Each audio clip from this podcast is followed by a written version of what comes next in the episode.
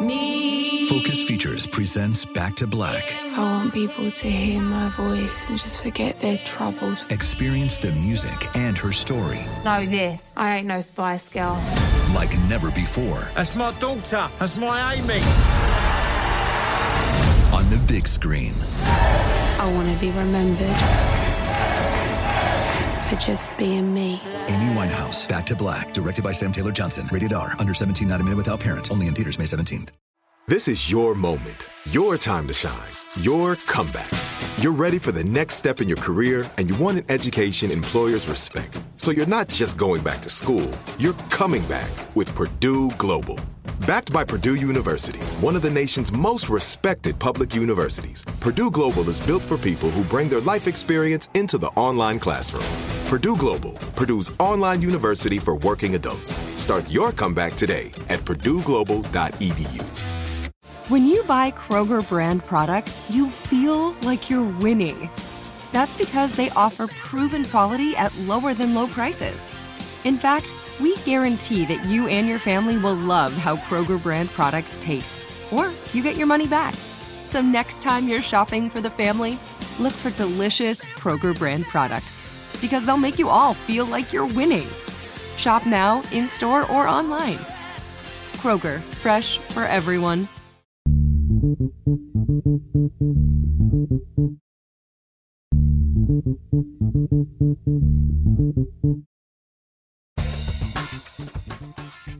morning, peeps, and welcome to Woke AF Daily with me, your girl, Danielle Moody, recording from the home bunker. You know, folks, over the last couple of years, since the beginning of COVID until now, the return to work, there have been so many conversations and so many headlines that are looking at how we work and what kinds of conditions we've allowed ourselves to tolerate because that's just quote unquote the way things are. And from the great resignation to the condemnation that comes at Generation Z for being quote unquote lazy, they don't want to work hard. I've recognized something, which is that every generation has its fight when it comes to how we work prior generations believed that you just keep your head down, you take the abuse, and that's how you ascend the corporate ladder. What I recognize is that younger people have seen their parents and their grandparents be treated in a certain type of way. They've grown up with a lot of information and are just like, why would I work for this person? Why would I work for this company? Why would I work for this place? that demeans me, that makes me feel small, where I feel like I'm living to work, right? And, you know, as somebody who has had the great fortune over the last few years to work for myself, and it is not without its struggles, it's not without its headaches. Like, for instance, you know, we have the marketplace here in New York that allows me to get health care, but the health care is pretty shitty, right? And that if I were employed by an organization or a company, then I would have great health care depending on the organization or the company that I was working with. But it sure as fuck would be better than what I'm paying for out of pocket. But there is a level of autonomy. There is a level of, you know, ease in which I am able to work these days that wasn't the case four or five years ago. So for me, I have made certain trade offs in being an entrepreneur, in being independent, while I watch some of my friends make tons of money because they're in corporate jobs, but some of them are really miserable. And I think that what we learned during our time at the height of COVID, which is our time is not promised, right? Like life can literally go in the blink of an eye. And so, how do we really want to be spending our time? And if we're supposed to be in these jobs eight to 10 hours a day, shouldn't there be some joy? Shouldn't there be some humanity that is centered in them? And I'm not saying that work needs to be like one of your hobbies, but it shouldn't, absolutely should not be a place that causes emotional and physical duress. And so uh, the conversation that I have today, bringing back our friend Kim Kelly, the author of Fight Like Hell, the untold story of American labor, to talk about the strikes that are ongoing the Hollywood strikes with the writers and the actors, the UPS strike that was just diverted because the unions and the company came to an agreement that would provide UPS workers raises and air conditioning in their fucking trucks, right? Because, you know, think about the UPS delivery person who is working in, say, oh, I don't know, Texas, Arizona, Florida, any of these places, California, that have seen extreme heat and they're in an unair conditioned car for eight to 10 hours a day, right?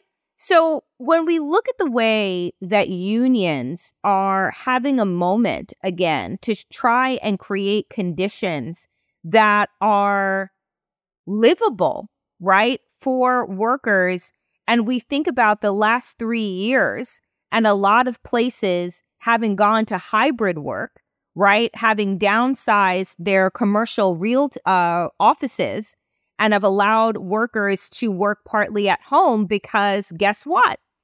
The great resignation came because people were just like, yeah, I don't really have to do this job in an office five days a week away from my family, away from friends, like locked in this cubicle and not able to actually live my life, like go for a walk, run an errand, make some food in the middle of my day. Now we know that just being fully remote doesn't work for a lot of people. It works for me because I feel like I talk to people all day long, every single day.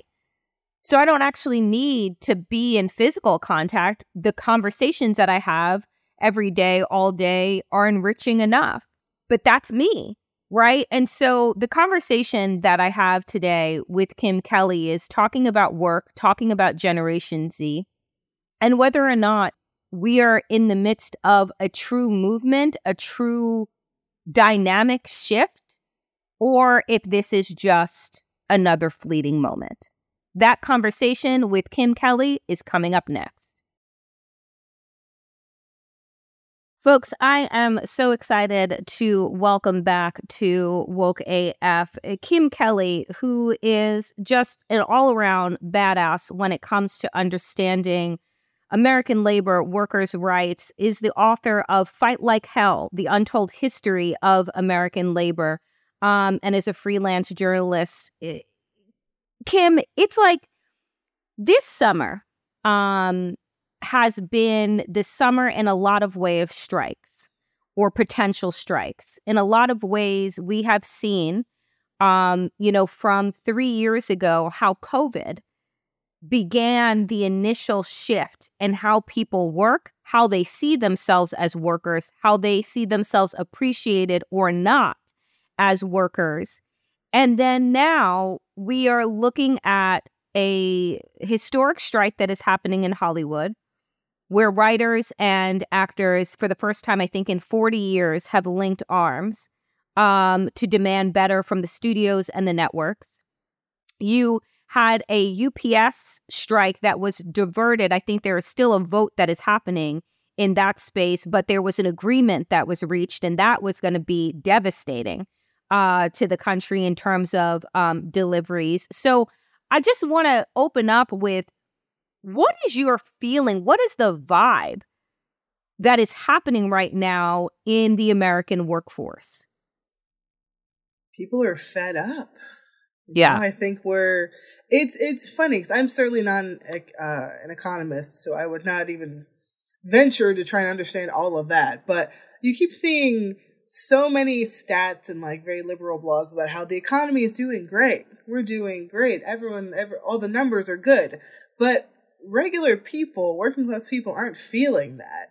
You know, we're still feeling the pinch. Groceries are still expensive. Rent's too damn high. Like, as much as you know the government numbers might look nicer to some people than they did a year or two ago, that's not filtering down to regular human beings.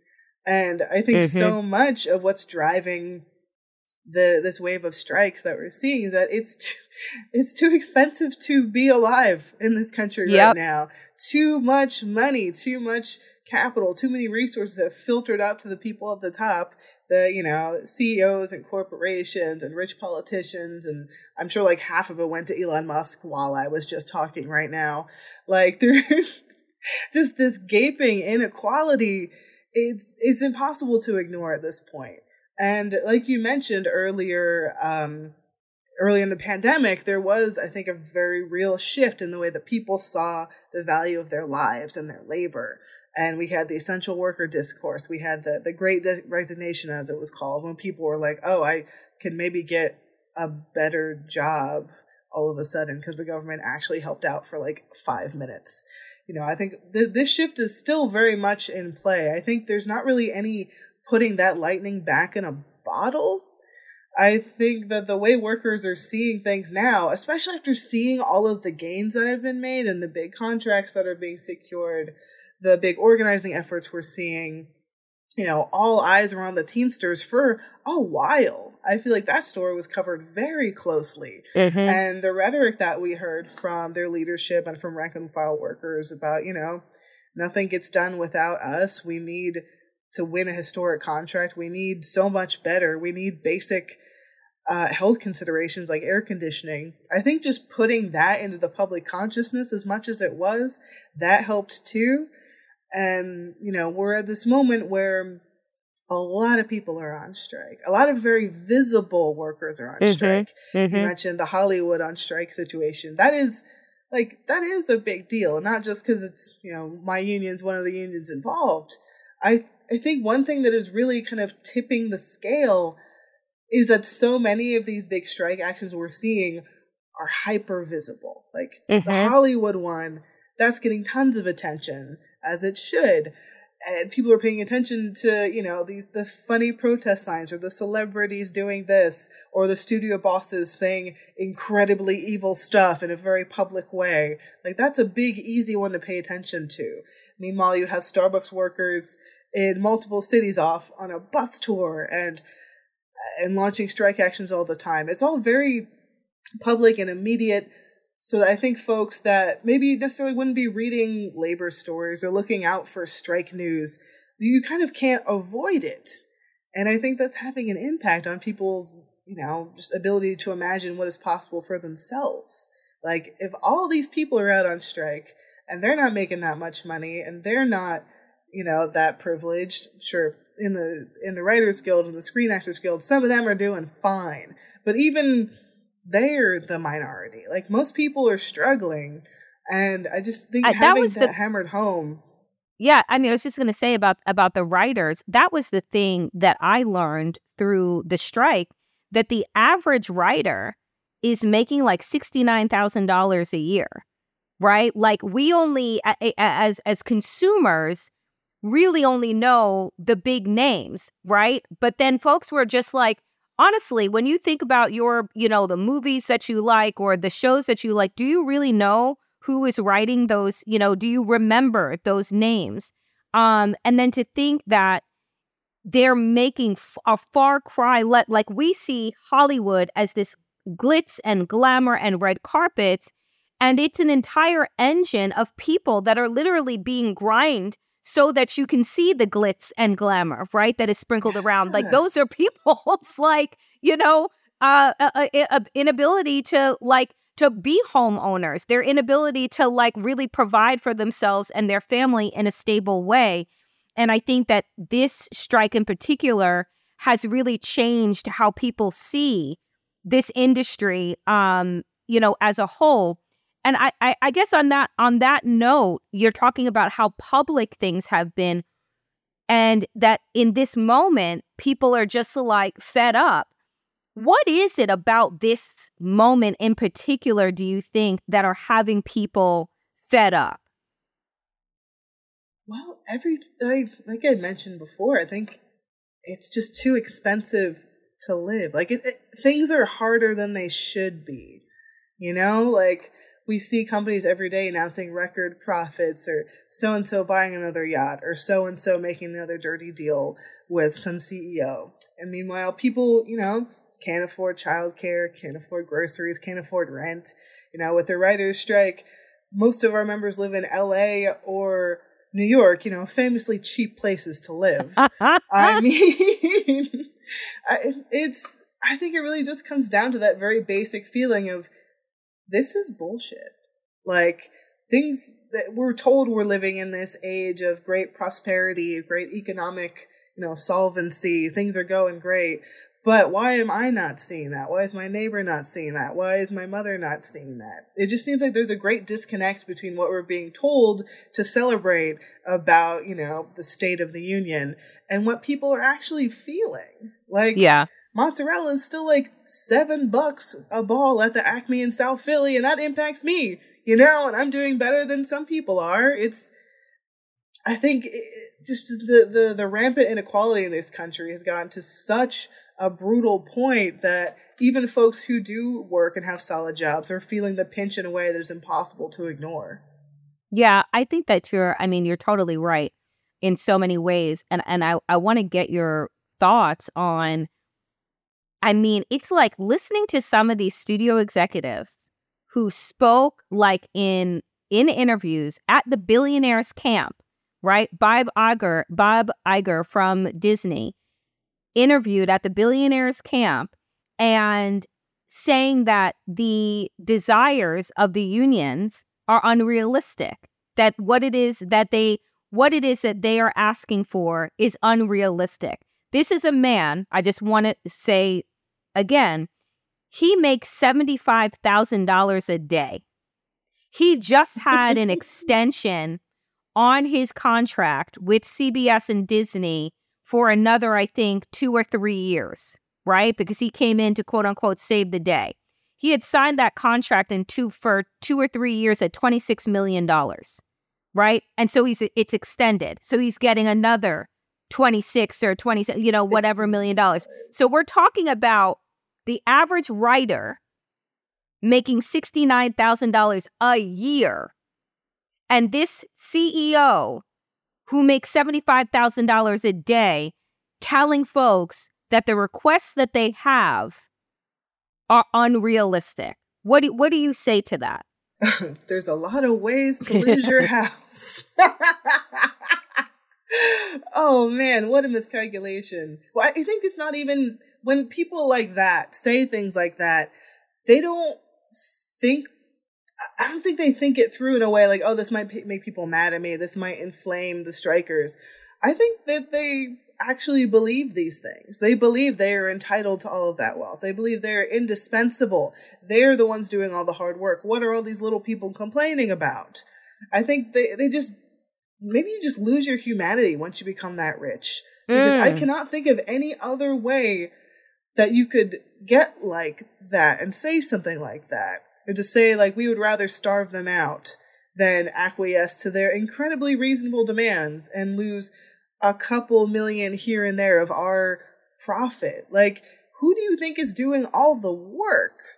you you would not have those millions you would not have that nice house you would not have that gold plated you know, healthcare plan without the people on the picket lines right now who are losing their health care. Like it is just, I mean, I, I don't understand what is wrong with these people fundamentally. Yeah. It's the same mentality that we heard from coal bosses in the deep south who were trying to starve out coal miners last year in Brookwood, Alabama.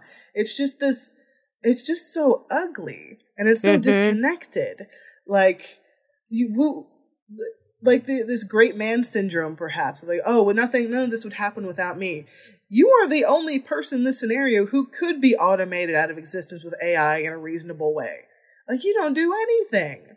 You make right. decisions about other people's lives, and for this, you're paid like the GDP of a small nation. like, I think that is part of what is fueling so much of the righteous anger. It's like not only are the studios and their heads refusing to bargain in really in genuine good faith. They're refusing to listen to their workers' concerns. They're refusing to acknowledge their workers. They're acting as though these workers who create all the value are a bunch of whiny little brats. Yeah.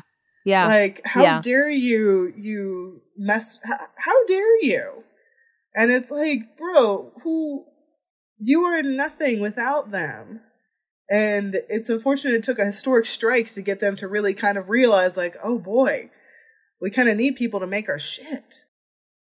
Me. Focus Features presents Back to Black. I want people to hear my voice and just forget their troubles. Experience the music and her story Know this. I ain't no Spice Girl. like never before That's my daughter. That's my Amy. on the big screen. I want to be remembered for just being me. Amy Winehouse, Back to Black, directed by Sam Taylor Johnson. Rated R, under 17, not a minute without parent. Only in theaters May 17th. Like many of us, you might think identity theft will never happen to you. But consider this there's a new identity theft victim every three seconds in the U.S. That's over 15 million people by the end of this year, equal to the populations of New York, Los Angeles, and Chicago combined. Even worse, identity theft victims often don't even know they're victims. That's why Lifelock Identity Theft Protection alerts you to identity threats, even the ones that don't show up on a credit report, like data breaches, fraudulent bank transactions, loan and credit card applications, and crimes committed in your name. If your identity is stolen, your own dedicated Lifelock US based restoration specialist will work to fix it. Lifelock protects you in ways that you simply can't on your own. Join now and save up to 25% your first year at lifelock.com slash iHeart. That's lifelock.com slash iHeart to save up to 25%. Identity theft protection starts here. Right here, right now. Find your beautiful new floor at Rite Rug Flooring. Choose from thousands of in stock styles, ready for next day installation, and all backed by the right price guarantee. Visit riterug.com. That's R I T E R U G.com today to schedule a free in home estimate or to find a location near you. 24 month financing is available with approved credit. For 90 years, we've been right here, right now. Rite Rug Flooring.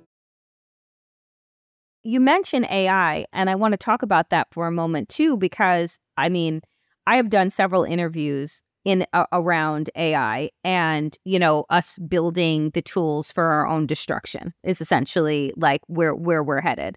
Uh, and I know that people are like, oh, well, it's great. Like, it helps me do this and it helps me do that. And I'm like, do you never read sci fi? Like, have you never seen like one movie? Have you not listened to the creators of AI that have said that AI is incredibly dangerous in the world? Like, are we not paying attention? But we are a nation of people who don't pay attention.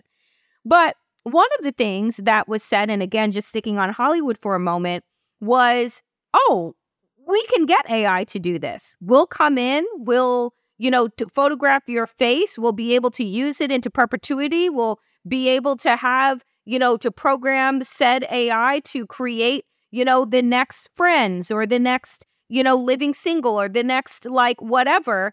And, you know, and you'll be out of a job. So you should be thankful and kissing our feet that you have one right now because we see your replacement in the next five to 10 years. So, what do you make of how the weaponization of technology to go against the actual human creative content creator and builder? God, it's so. You think humanity would learn from their past mistakes? Uh, I think my my friend Brian Merchant uh, just wrote a really brilliant new book uh, called Blood in the Machine, all about the Luddite uprisings in England in like it was like the 17th or 18th century, way back. And it was so similar to what's happening right now in broad strokes because there was a class of talented uh, workmen, like artisans, weavers, and spinners, people that created the, the the thread and the fabric that became clothes. That you know they had a whole cottage industry. People had good jobs. They had a, a, a whole cultural tradition of doing these jobs, and then machines came in and the factory owners started bringing these machines and cutting their workforce and taking away these people's jobs. And the way that those workers responded was by smashing the machines and launching an entire movement to destroy the machines that were destroying their way of life. And it took the entire force of the the British government to put that rebellion down. And I'm not saying we need to be going into where, you know, tech offices and smashing their algorithms, but I'm not not saying it. You know, just because we can does not mean we should. We should. Come on. Yeah, mm-hmm. so I like. You don't even need to be a, a vocif- uh, like a voracious sci-fi reader to know. You know, you can't always trust robots. That's that's the whole thing. Like we, that's one thing we could generally agree on as a deeply divided people. You can't always trust the robots. So why would you hand over your entire industry, your entire livelihood, your entire just way of being to a like a, a human creation. Because they don't because they don't require health care because yeah, they don't, don't, require you don't have to have don't hr have feed a robot. you don't have to you don't have to feed a robot. You don't have to abide by hours right? Like yeah. but it's just like when i think about this and i mean you can look at any any goddamn movie right? Any read any any novel. It's like when you automate right every single thing and you put people out of work who the fuck do you think is buying those goods with the lack of resources that they have? Right? So you are mass producing all of this shit and you've put millions of people out of work. Who is buying it? Right? It's like the the there's so many moves to automate. We've seen already in factories throughout the Midwest. We see the trucking industry dealing with this as a threat. There are so many jobs that have disappeared because of automation, because of technology. I, I saw some some jackass on Twitter saying, you know, we lost the, the the the job of telephone operator because now we automate it, and isn't that a good thing? And like, I don't know, maybe, but maybe not. Like, just because we have the technological ability to change things, we need to make sure that we're focusing on the human aspect first, because otherwise, who is it for? And like you said, who's going to be able to buy all of this this cheaply produced content, these cheaply produced goods, if no one has a job anymore. It's just very, it feels very short sighted, even in the most cynical capitalistic way. Like, if you want to to have a market to exploit, if you want a product to sell to people, if you want there to be consumers for you to make money off of, they need to have money. And they're not going to have any money if they don't have a job because that's the way things are set up. Like by embracing AI and automation to the, the extent that they seem to be hinting at, they're just kind of automating themselves out of a market too. So who even wins besides the robots? Yeah. What do you think, Kim? Like, where do we, where do you see workers across industries? Because we're seeing shortages everywhere, shortages in teaching, right? Well, we know that we don't pay teachers anything. And now we expect them to have combat specialty, right? And be able to do a tourniquet on a kid that was shot and, you know, to turn their whiteboard into a, a bulletproof uh, safe room. Like we're expecting all of these things, but not giving and giving teachers any more money. So there's a massive shortage that we're seeing across the country. the same way that COVID tapped out the medical and the health industry with people being like, yeah, I don't actually want to do this anymore, right? It is a thankless, in many ways, had turned into a thankless kind of position and job. And so, and recognizing that this pandemic that we've had is probably not going to be the last one, given as how we've seemed to learn nothing, right, over the last three years. And so, when you see these different pockets, right, whether it's health, whether it's education, whether it's entertainment, whether it is, you know, uh, truck drivers and factory workers and all of these similar things, like where, what do you think can good, I should say, can come from this moment? In terms of okay i love i love to look on the bright side but that one took me a second. But i think the best the, right? Because shit's grim. But I, I think the most valuable lesson that we're learning or that people are learning about themselves is that they deserve better. You know, the that they should not have to put up with this shit. That they should not be expected to, you know, pull a full Victorian orphan and say, "Please, sir, may I have some more for like their five dollar paycheck?" After some parents spit in their face for teaching history, you know, like I think it goes back to people being fed up because they they know that they're worth more than this and they deserve better, and I think that is something that is fueling this this rise in organizing and striking and you know worker organizing outside of the union structure because people realize that I shouldn't be expected to live like this. I am valuable, my skills are valuable, my personhood is valuable, and I'm not being treated as though those things are true. So what can I do about that? And for a lot of people, it seems like that answer has been okay, let me talk to my coworkers, let me talk to my neighbors, let me talk to some folks on my block and try and organize and change that. Because I think so many people have just been beaten down and isolated and felt as though they Yep. don't matter. And one of the only like existing mechanisms we have to combat that is organizing and building collective power and taking care of our neighbors and our coworkers because we know nobody else is. They just want to automate us out of existence and make it as if we never were here in the first place.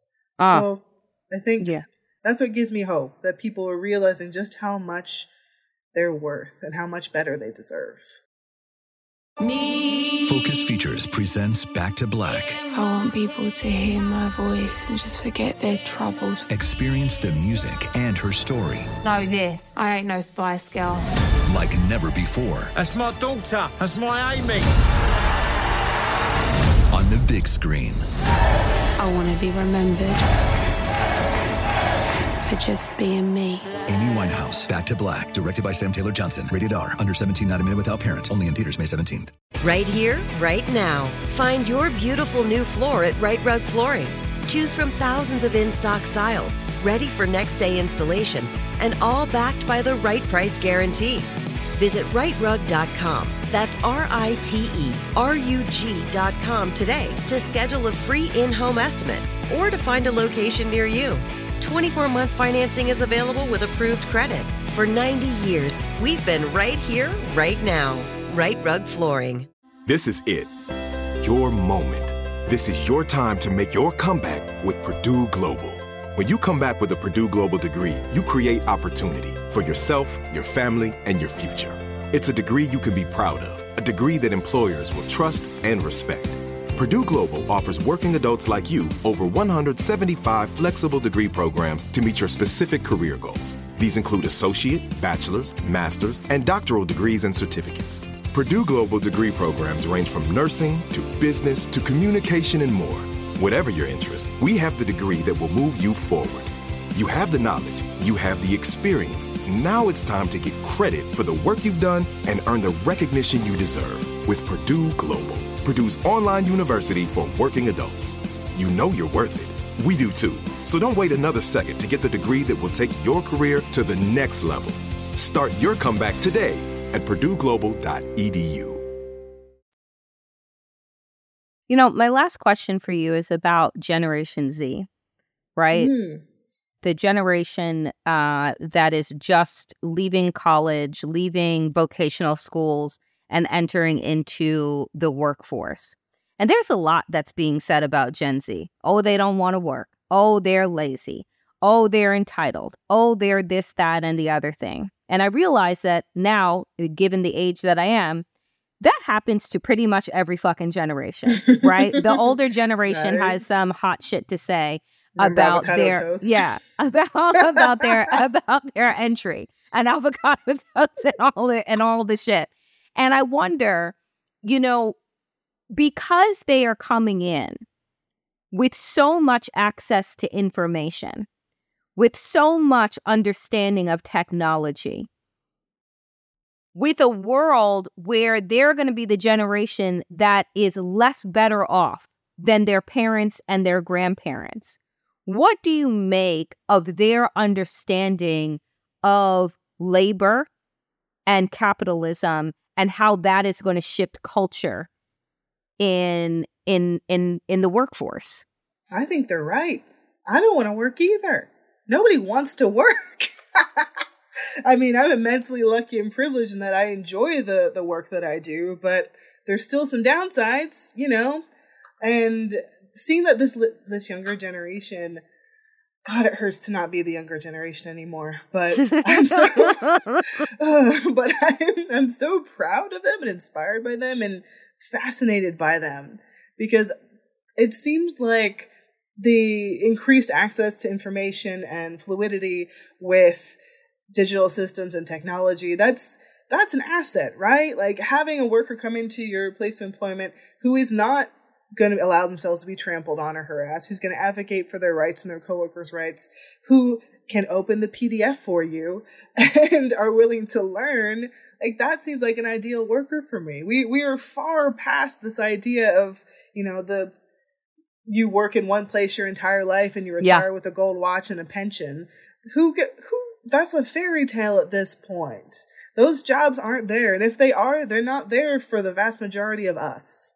They're for I don't know, a guy's named Jeff who went to Harvard. And I don't really care what happens to those guys. The thing that I really love about Gen Z too that I see online, which is really where I interact with them because I fear them, is, you know, is just how loudly and unequivocally, unequivocally they've embraced labor and organizing. Yeah. And really the way that they've honed in on how intersectional so much this organizing needs to be. You know, the same kids, well, not kids, the same young people who are organizing their workplaces are also marching for racial justice. Are also calling out the Supreme Court for mm-hmm. you know destroying our lives constantly. Are also you know standing up for their queer and trans coworkers whenever possible. Like it's all so connected. That's something that I tried to convey in my book. That's something that I think really fuels this current moment in labor at least the the good parts the yeah. the parts that are moving you know? Just realizing how connected we all are that's something that is not unique to the younger generation but it seems much more common among them. Realizing that you know abortion is a workers issue trans rights are a workers issue you know it's all everything's a workers issue. The climate crisis is definitely a workers issue. Yep I think it takes a little bit more effort sometimes to to make those connections when you're a little more set in your ways or you've been doing things for a long time or you just don't have as many younger friends who are chronically online. And that's okay. That's why we talk to each other and we organize between generations. But Gen Z they're they're fucking rad man. Like I I'm I'm excited to see what they do. Yeah I I you know I feel the same way. I'm very excited to see what they do I think that you know, they have the best of every generation, like in terms of their intellectual capacity, their emotional capacity, their empathy, um, and their really understanding of interlocking systems. And so, what they choose to do with the information that is so readily at their fingertips, I think will be something, you know, a sight to see. And they've already begun to shift culture in terms of, yeah, I don't want to work like this, right? Like, I don't want to mm-hmm. work in this oppressive, you know, fashion and, you know, and, and we shouldn't have to, right? And so just because you did it in a generation before me, um, this is the rite of passage shouldn't be worker abuse.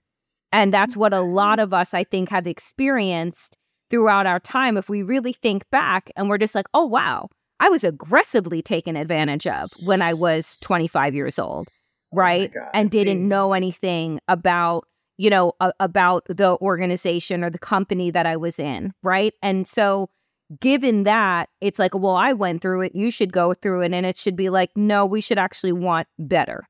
Yeah, by that same argument, we should all be working in unventilated garment factories with locked doors for 14 hours a day not all of us have to do that anymore. And I unless you live in Alabama, good. because yeah. or LA or, or yeah, here's yeah. the yeah that's the thing. Everything old is new again, right? Mm-hmm. But at least just like child labor, which I'll have you back on to talk about at oh my point. god, which never mm-hmm. went away either.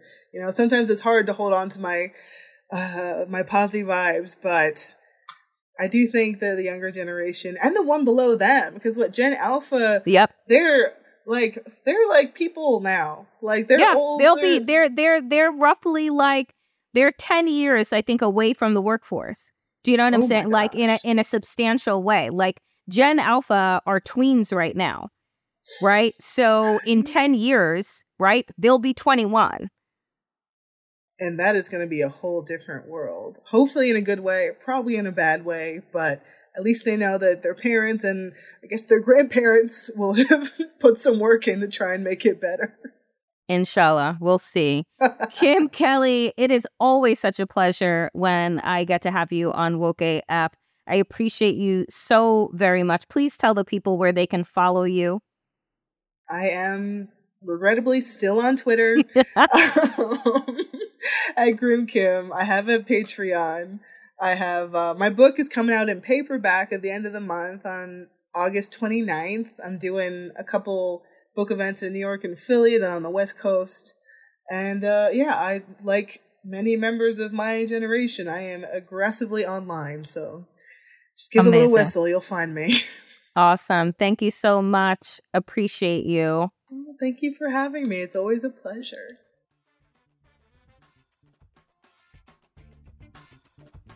That is it for me today, dear friends, on Woke AF. As always, power to the people and to all the people power. Get woke and stay woke as fuck.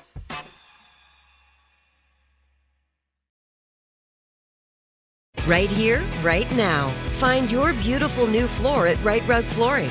Choose from thousands of in stock styles, ready for next day installation, and all backed by the right price guarantee. Visit riterug.com. That's R I T E R U G.com today to schedule a free in home estimate or to find a location near you. 24 month financing is available with approved credit. For 90 years, we've been right here, right now. Rite Rug Flooring. Open a limited time 11 month certificate at Kemba Financial Credit Union. At 5.25% APY, it's more than triple the national average, plus, it's a safe and secure way to grow your money. Visit your local branch or kemba.org slash CD for details. Offer expires May 31st, 2024. APY equals annual percentage yield. Restrictions apply. $500 minimum and $250,000 maximum deposit. Advantage status required. Comparison based on bank rate average. Federally insured by NCUA. With every CBD product claiming to do something different, it's nearly impossible to decide what's best for you. Lazarus Naturals pioneered the farm to front door model of transparency where they handle each step of the production process to ensure quality, potency, and consistency. Scannable labels allow you to see the test results of your hemp batch so you can be confident in the safety and quality. Visit LazarusNaturals.com today. Lazarus Naturals, committed to improving your life as well as the world around you. Not available in Idaho, Iowa, or South Dakota.